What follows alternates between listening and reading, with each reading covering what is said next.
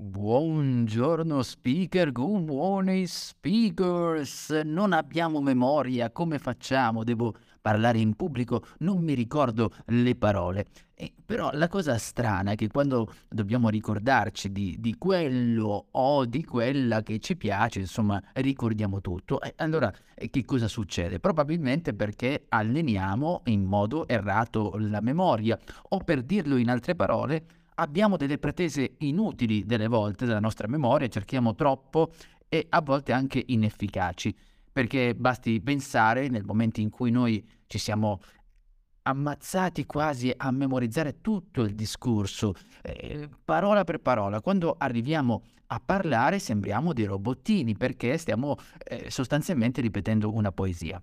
Allora che cosa dovremmo fare? Certo, semplificare il tutto in pochi minuti è difficile, però di base quello che dobbiamo ricordare è sempre strutturare il discorso, cercando di rispettare un ordine, un'apertura, un corpo, una chiusura, in modo che già il nostro cervello è pronto in questa sorta di gabbia di contenuti, sa già come posizionare qualche frase, qualche parola che ci viene a noi in quel momento mentre stiamo parlando, invece che affidarsi a una memoria o qualcosa che abbiamo ricordato precedentemente stabilire per ogni singolo punto delle parole chiave. Noi non dobbiamo ricordare testo, cioè tutto il testo, tutte le parole, ma alcune parole chiave. Quelle parole chiave ci aiutano a costruire il discorso, cioè io leggo quella parola chiave e aggiungo poi delle parole.